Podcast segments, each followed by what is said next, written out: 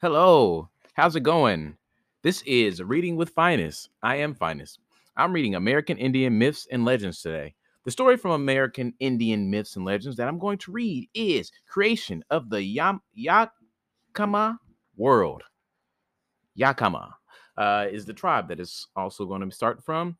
Um, the story is coming from this way. Follow me at Everything's Just Fine to see illustrations of mine. Hey, hey, hey, try to read every day. If not, I got you. I'm going to do it. I'm going to do it for you. I'm going to read. Uh, things that are on my mind right now. One is that you know, I'm feeling good about reading, feeling good about that. Yeah, you know, Anchor, thank you for uh letting me read to you guys and and get some profit off of it. I almost have made enough that I've almost paid for this mic maybe. I mean, I'm not that close, but hey, uh that's something just to say that you read and out into the ether and then you can pay for a mic. That's pretty cool. I'm almost doing this for free. Uh love that. What else? I don't know. No, that, that's that's about it. Just feeling good about that. Uh let's jump into it. Yeah, creation of the Yakama world. Yakama world. Yakama. All right. In the beginning of the world, all the all was water. We me Oa, the great chief above, lived up in the sky alone. When he decided to make the world, he went up down to the shallow place in the water and began to throw up great handfuls of mud that became land. He piled some of the mud so high that it froze hard and made the mountains.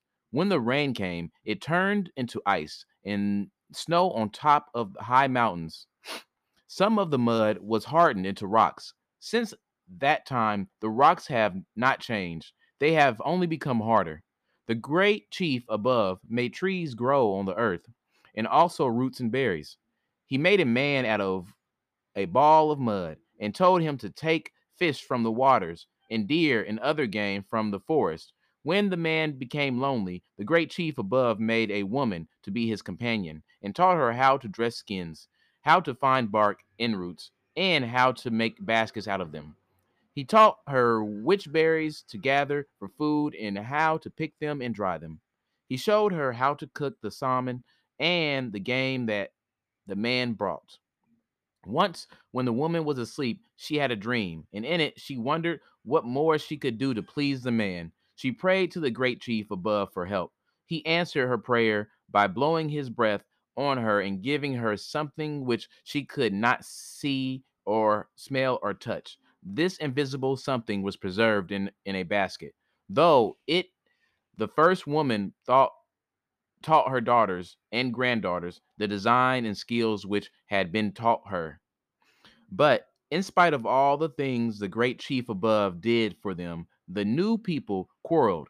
They bricked so they bickered so much that Mother Earth was angry, and in her anger, she shook the mountain so hard that those hanging over the narrow part of the big river fell down. The rocks falling into the water dammed the, the stream and also made rapids and waterfalls. Many people and animals were killed and buried under the rocks and mountains. Someday, the great chief above will overturn those mountains and rocks. Then the spirit that once lived in the bones buried there will go back into them. At present, those spirits live in the tops of mount of the mountains. Watch their children on the earth and waiting for the great change which is to come. The voices of these spirits can be heard in the mountains uh, uh, at all times.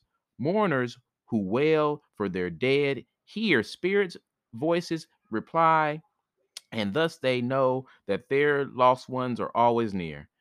We do not know all this by ourselves. We were told it by our fathers and grandfathers, who learned it from their fathers and grandfathers. No one knows when the great chief above will return uh, to the mountains. But when we do know this, the spirit will return only to remain, to, only to to the remains of people who in life kept the beliefs of their grandfathers. Only their bones will be preserved under the mountains. Reported by Ella Clark in 1953.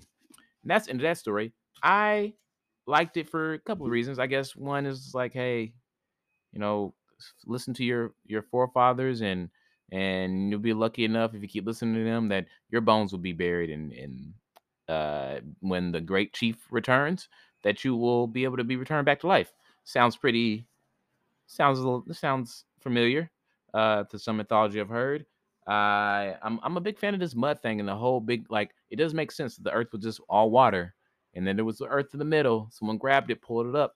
Uh, i i like that. Um let's see that's my favorite thing i guess uh the great chief he's he's real cool.